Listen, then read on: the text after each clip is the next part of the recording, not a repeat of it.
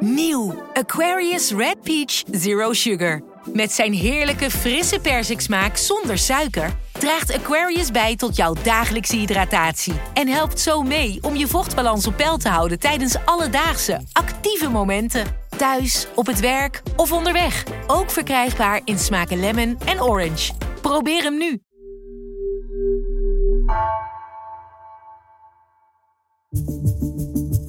Vanaf de redactie van NRC het verhaal van vandaag.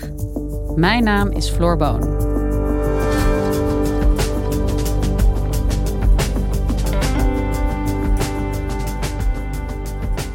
Het is een uitspraak die een schok door het bankwezen liet gaan. Het gerechtshof in Den Haag bepaalde vorige week dat de belangrijkste bankier van Nederland voor de rechter moet verschijnen. Het is voor het eerst dat een Nederlandse topman zich moet verantwoorden voor grootschalige witwaspraktijken bij zijn bank. Gaat voormalig ING-bestuurder Ralf Hamers nu de gevangenis in?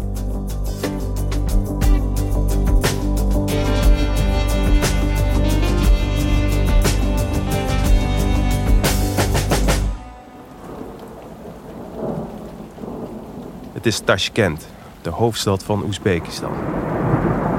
Het is donker, er schieten bliksemschichten door de lucht. Camille Driessen is economieredacteur. En opeens klinkt er een hiphopbeat. Een vrouw in een gouden avondjurk stapt naar voren. Haar blonde haren wapperen in de wind. De vrouw begint te zingen. You look fine, but what's going on in your mind? Eh Camille, wa- wat, wat is dit? Wat beschrijf je hier? Waar, waar, waar kijken we naar? Nou, we kijken naar de videoclip How Dare van Gugusha. En Gugusha, dat is de bijnaam van Gulnara Karimova. En op het moment dat ze eh, dit liedje zingt, is zij de rijkste vrouw van Oezbekistan. Het is dan 2012. Zij is de dochter van de president. En Gugusha is een manetje van alles. Ze zingt. Ze is ook modeontwerper. Ze heeft aan Harvard gestudeerd. Ze is ambassadeur in Spanje geweest. En zij beheert de toegang tot de Oezbeekse telecommarkt. En zij is een van de oorzaken dat ING de hoogste boete in de Nederlandse geschiedenis heeft moeten betalen. 775 miljoen euro. En ook de reden dat Ralf Hamers, de oud-topman van ING, nu strafrechtelijk vervolgd moet worden. Voor het eerst moet een topman van een Nederlandse bank zich verantwoorden voor een fraudezaak bij zijn bank. Gerechtshof in Den Haag heeft bepaald dat oud-ING-topman Ralf Hamers wordt vervolgd. En wat heeft Gogusha, deze Oezbeekse vrouw, dan te maken met ING en met de topman van ING, Ralf Hamers? Nou, Gugusha, als presidentsdochter, eh, regelde zij telecomvergunningen. En daar betaalde telecombedrijven grif voor. Ze werd dus omgekocht om eh, toegang te verlenen. En het viel bij justitie op dat best wel vaak als er eh, witwaszaken gemeld werden, of als ze die ontdekten, dat dan ING de bank was die gebruikt werd in, in de witwasconstructie. Gulnara Karimova, Gugusha die we net hoorden, die werd dus via rekeningen van ING omgekocht. In 2016 is justitie al eh, verschillende van die, van die eh, witwaszaken gaan bundelen, gaan onderzoeken. En toen stuitten ze echt op, ja, eigenlijk op een gigantisch lek eh, bij ING. Ehm, en toen hebben ze ING uiteindelijk een ja, transactie, heet dat, een schikking aangeboden van 775 miljoen euro. En door deze schikking kwam een streep onder de witwaszaak te staan. En hoefde bijvoorbeeld de oud-topman van ING, Ralf Hamers, zich helemaal niet te verantwoorden voor wat er al die jaren dat hij de leiding had bij ING misging bij zijn bank. Hamers die eh, vertrok deze zomer naar Zwitserland en die werkt nu voor UBS, een hele grote Zwitserse bank. Als wij dat zouden doen, nou, dan breekt de pleuris uit. Ja, zo is dat gewoon. Een heleboel mensen waren nogal boos dat Hamers eh, zich nooit heeft hoeven te verantwoorden voor de rechter over ehm, ja, wat er allemaal mis was onder zijn bewind. Nou ja, ik vind dat, ieder, dat eh, als je rechtvaardig bent, dan moet iedereen vervolgd worden. Ze staan op een heuveltje, zeg maar. Ze zijn een beetje onaan, onaantastbaar eigenlijk. enorme fraude is dat. En die ja, had aan de rechter moeten worden voorgelegd. Ze komen iedere keer er weer makkelijk vanaf. Ik lees ook dat het OM geen personen heeft, heeft kunnen eh, aanwijzen die verantwoordelijk kunnen worden gehouden. Dat, dat, dat, dat, dat snap ik niet, want er zijn wel, wel degelijk mensen die verantwoordelijk zijn voor de compliance, voor de checks en balances. En als die er echt niet te vinden zijn, dan is er nog altijd de eindverantwoordelijke en dat is Ralf Hamers. En nu heeft hij opeens een enorm schandaal in Nederland aan zijn broek hangen. En moet hij alsnog strafrechtelijk vervolgd worden voor al die jaren dat het bij ING fout zat. Hey, Camille, wat is er misgegaan bij ING? Wat is er volgens justitie nu verkeerd gegaan bij het witwassen? En waar is de bank de fout mee ingegaan? Witwassen is in feite crimineel geld, wat je als zwart geld zou kunnen eh, bestempelen, wit maken, dus legaal maken. En dat kan je doen door het eh, via verschillende bankrekeningen eh, rond te sluizen. En bijvoorbeeld een nepfactuur maken. Hè, van ehm, ik heb hier 10 miljoen eh, euro crimineel geld. En als daar een factuur tegenover staat voor geleverde diensten. en je, je betaalt dat geld. kun je zeggen dat het wordt witgewassen. Want dan, dan heeft het opeens een legale bestemming. Wat bijvoorbeeld bij Gogusha eh, gebeurde. Vimpelcom, een telecombedrijf wat in Nederland een hoofdkantoor heeft, kocht Karimova om via ING-rekeningen. Dus dan werd het geld van Vimpelcom ging naar een obscure eh, vennootschap van Karimova en ING zag dat niet. Ehm, je moet als bank eh, allerlei controles doen. Dat ben je wettelijk verplicht. Je moet controleren wie je klanten zijn. Je moet alle transacties die, die over de rekeningen gaan in de gaten houden en kijken of daar geen criminele zaken gebeuren. Ja, wat is een verdachte transactie? Van, is er een soort eh, minimum geldbedrag vanaf wanneer er eh, wettelijk geregeld is dat er bij banken dat belletje moet gaan rinkelen? Het ligt compleet aan de context. Kijk, je kan je voorstellen dat als jij bijvoorbeeld een nagelstudio hebt en je dagelijks ehm 20 briefjes van 500 bij de bank stort, dat dat een beetje raar is. In dat soort gevallen moet dus er een alarm afgaan bij de bank. En moeten medewerkers van de bank gaan kijken van... hey, hoe kom je aan die 500 euro? Waarom rekenen mensen zo vaak af met 500 euro bij een nagelstudio? Is dat niet een beetje raar? Dan zullen ze tot de conclusie komen dat dat raar is. En dan moeten zij een melding van die transactie maken. Maar wat bij ING fout ging, is dat zij eigenlijk nauwelijks of veel te weinig geld staken in die controleafdeling. En het was ook moedwillig, heeft justitie ontdekt. Justitie noemt het dan business boven compliance. Dus ING was erg bezig met nieuwe klanten binnenhalen, zoveel mogelijk geld verdienen. En een best wel treffend voorbeeld wat justitie heeft ontdekt, is dat eh, het geautomatiseerde systeem dat de transacties checkt, werd afgesteld op eh, maximaal drie foute transacties per dag. Daar zitten allemaal categorieën achter, maar veel van die categorieën mochten maar drie foute transacties per dag laten zien. Dus ook al werd het 10 keer of 100 keer uh, wit gewassen, maar drie meldingen kwamen naar boven. En dat mag niet. En um, hoe, hoe, hoe ging dat mis bij Karimova? Wat gebeurde er bij deze Oezbeekse presidentsdochter? Wat bij Karimova had moeten gebeuren, is dat uh, de alarmbellen afgingen op het moment dat er uh, 10 miljoen dollar naar haar werd overgeboekt. Althans naar haar BV op Gibraltar. En de reden is dat zij een PEP is. Een PEP is een politically exposed person. En alle transacties met PEPs, zoals die heten in die wereld, uh, die moet je extra scherp in de gaten houden. En in dit geval had er dus onderzoek moeten worden gedaan, maar gebeurde dat niet? Nee, dat gebeurde niet. Dat is ook een van de hoofdconclusies van justitie. Dat ING structureel fouten maakte en, en criminele klanten jarenlang nagenoeg ongestoord van, van ING-rekeningen gebruik hebben kunnen maken. En deze Ralf Hamers, die op dat moment de ja, eindverantwoordelijke was, hij was bestuursvoorzitter, die heeft dit samen met zijn medebestuur, denk ik dan, allemaal laten gebeuren. Ja, het was niet zo dat Ralf Hamers bij de deur van het hoofdkantoor stond en daar de koffertjes zwart geld aannam. Dat is niet zo. Maar onder, uh, onder zijn leiding heeft ING te weinig geld gestoken in die afdeling die foute transacties en foute klanten moet monitoren.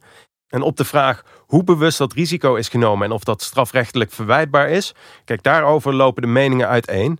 Uh, het Openbaar Ministerie zei je kan dat Ralf Hamers niet strafrechtelijk verwijten. Je kan het eigenlijk alleen ING als bedrijf verwijten. Die criteria zijn dat uh, wij pas een persoon kunnen vervolgen als hij zelf echt persoonlijk uh, betrokken is bij deze strafbare feiten door er wetenschap van te hebben en daar ook uh, bewust schuldig aan is. Terwijl het Haagse gerechtshof onlangs heeft geconcludeerd dat je het Hamers mogelijk wel kan verwijten en dat je op zijn minst hem moet vervolgen en een andere rechter moet laten bepalen of hij strafrechtelijk verwijtbaar heeft gehandeld.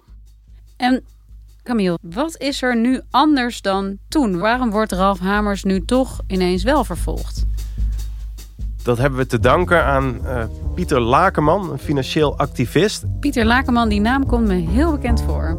Ik denk dat jij dat beeld hebt dat hij aan tafel zit bij Goedemorgen Nederland in 2009 en zegt: haal je geld weg bij DSB Bank. Wat zou u willen zeggen tegen eh, mensen die geld hebben gestald bij DSB? Nou, ik zou zeggen dat ze hun, iedereen die nu spaargeld heeft, als dat mogelijk is, moet ze dat terugtrekken bij DSB. Dat is ten eerste voor hen zelf het beste en ten tweede is dat voor iedereen gezamenlijk ook het beste. Pieter Lakenman heeft de val van DSB Bank veroorzaakt met die oproep eh, aan, aan klanten van DSB om te zeggen: haal daar zo snel mogelijk je spaargeld weg. Daardoor, daardoor kwam er een soort van bankrun en duwde die DSB verder de afgrond in, omdat hij vond dat DSB oneerlijke eh, handelspraktijken verrichtte. Pieter Lakenman met zijn stichting Onderzoek Bedrijfsinformatie is hij sinds de jaren 70 al. Luis in de pels van de financiële sector. En wat heeft hij gedaan? Waarom is het weer deze man dan die, die dit aan het licht brengt? Uh, kijk, Lakenman viel erover dat Hamers als eindverantwoordelijke niet vervolgd werd, niet verantwoordelijk werd gehouden. Terwijl hij wel besloot van, hey, betaal maar 775 miljoen euro aan justitie, dan zijn we er vanaf. Dat vond hij oneerlijk, want die 775 miljoen euro komt eigenlijk uit de zak van de aandeelhouders. En uh, Hamers krijgt geen enkele straf, hoeft zich nergens te verantwoorden. Dus vandaar dat hij zei van, dat, dat klopt gewoon niet. De poppetjes aan het hoofd, die gingen altijd vrij uit. Dat, en daar is nu, een, hoop ik dan, een einde aan gemaakt. Als je dit toelaat, dan, ja, dan, is, het, dan is het één grote criminele bende. Hij heeft een beroep gedaan op een speciale procedure. Dat heet een artikel 12 procedure. En daarmee kan je als belanghebbende vervolging afdwingen als het Openbaar Ministerie niet tot vervolging heeft besloten. Het is bijvoorbeeld wel eens eerder uh, gedaan bij Geert Wilders, die alsnog vanwege uh, het aanzetten tot discriminatie moest worden vervolgd. Dat gebeurde ook op basis van zo'n artikel 12 procedure. En als belanghebbende, dat betekent dat is dat iedere burger in, in het geval van een bank of, of moet je daar een speciale rol voor hebben?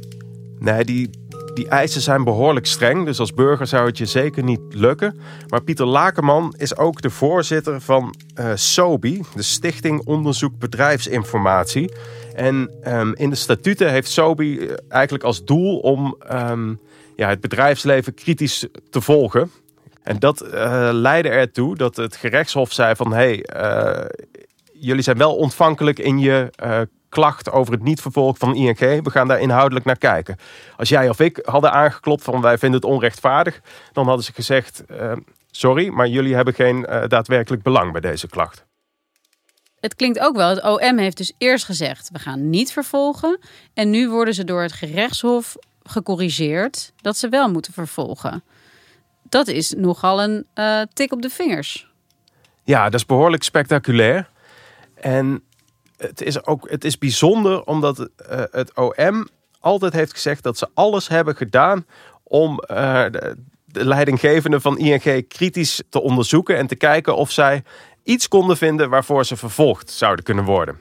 En het OM heeft gezegd: nee, er is niet genoeg bewijs om Ralf Hamers of andere bestuurders zelf verantwoordelijk te houden voor wat er allemaal is fout gegaan. En het gerechtshof zegt compleet het tegenovergestelde. Dus dat is wel spectaculair. Hij wist dat afdelingen uh, die ervoor moeten zorgen dat alles volgens de regels verloopt, dat die niet op orde waren.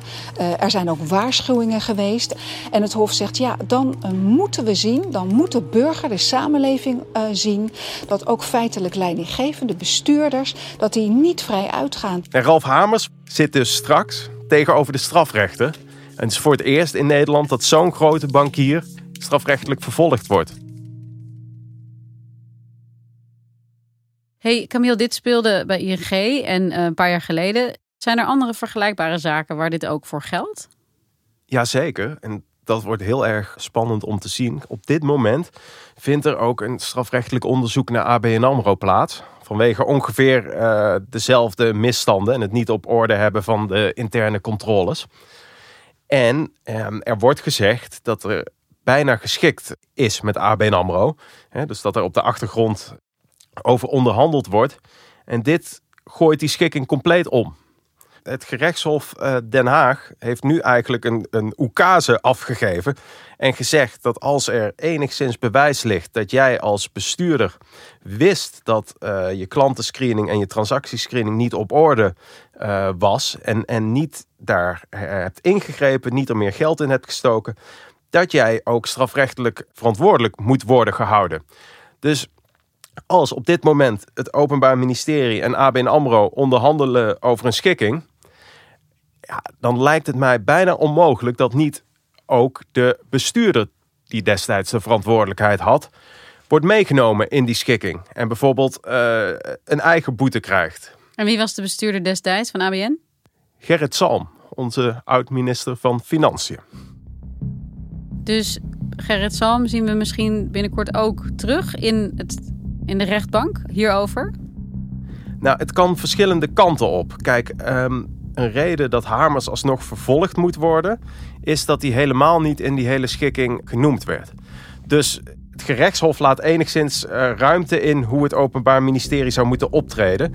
Maar je moet iets met die eh, bestuurder, je moet iets met die topman. En je kan ermee schikken of je kan hem voor de rechter brengen. Eh, meer smaken zie ik niet. En Ralf Hamers, wanneer gaan we hem eh, in de rechtbank zien? Dat is nog onduidelijk. Als het komend jaar zou gebeuren, da- dan lijkt me dat al behoorlijk snel. Ik bedoel, dit soort zaken zijn ingewikkeld, complex. En het Openbaar Ministerie moet een, ja, toch een, een hele nieuwe vervolging eh, op poten zetten. Wat voor een straf hangt hem boven het hoofd? Dat is een moeilijke vraag. Omdat je, je weet nog niet waarvoor het Openbaar Ministerie hem precies gaat vervolgen. Ehm, als als eh, hem hetzelfde wordt verweten als, als ING is verweten, dan is het een vorm van witwassen waar een maximale celstraf van vier jaar op staat of een boete van 87.000 euro.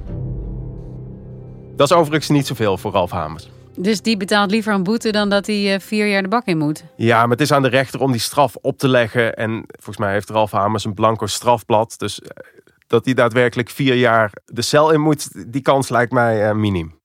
En ik ben ook benieuwd wat voor gevolgen dit nou voor Ralf Hamers zelf gaat hebben. Ik bedoel, hij heeft natuurlijk die hele mooie overstap naar UBS gemaakt in Zwitserland. En UBS heeft onlangs laten weten dat zij nog alle vertrouwen in Ralf Hamers hebben. Maar het is natuurlijk de vraag of dat vertrouwen er nog is als hij straks veroordeeld wordt. Ook al zou het een boete zijn, eigenlijk. Als je een strafrechtelijke veroordeling eh, krijgt als topman van een wereldwijde bank, dan lijkt mij dat eh, voor die bank lastig. En het lijkt mij ook lastig voor de toezichthouder. Want uiteindelijk bepaalt de toezichthouder of jij wel die bank mag besturen. Hey, en wat is er eigenlijk gebeurd met Gogusha, de Oezbeekse zangeres, de presidentsdochter Gulnara Karimova? Ja, dat is een goede vraag. Dat weet eigenlijk niemand. Haar vader is in 2016 overleden. En daarmee kwam ook een eind aan haar prominente positie in Oezbekistan. Ik geloof niet dat ze nog een platencontract ergens heeft getekend. Eh, er zijn geruchten dat ze zou zijn gearresteerd. Eh, Er zijn ook geruchten dat ze, dat ze misschien zou zijn overleden. Maar eigenlijk weet niemand waar ze precies is en hoe het met haar gaat. ING zal geen last meer van haar hebben. Dat, eh, nee, absoluut niet. hey, dankjewel, eh Camille. Ja, het was me genoegen. Dankjewel. Je luisterde naar vandaag, een podcast van NRC. Eén verhaal elke dag. Deze aflevering werd gemaakt door Ido Havinga, Henk Ruigrok van de Werven, Anna Korterink en Jeppe van Kesteren. Chef van de audioredactie is Anne Moraal. Dit was vandaag. Morgen weer.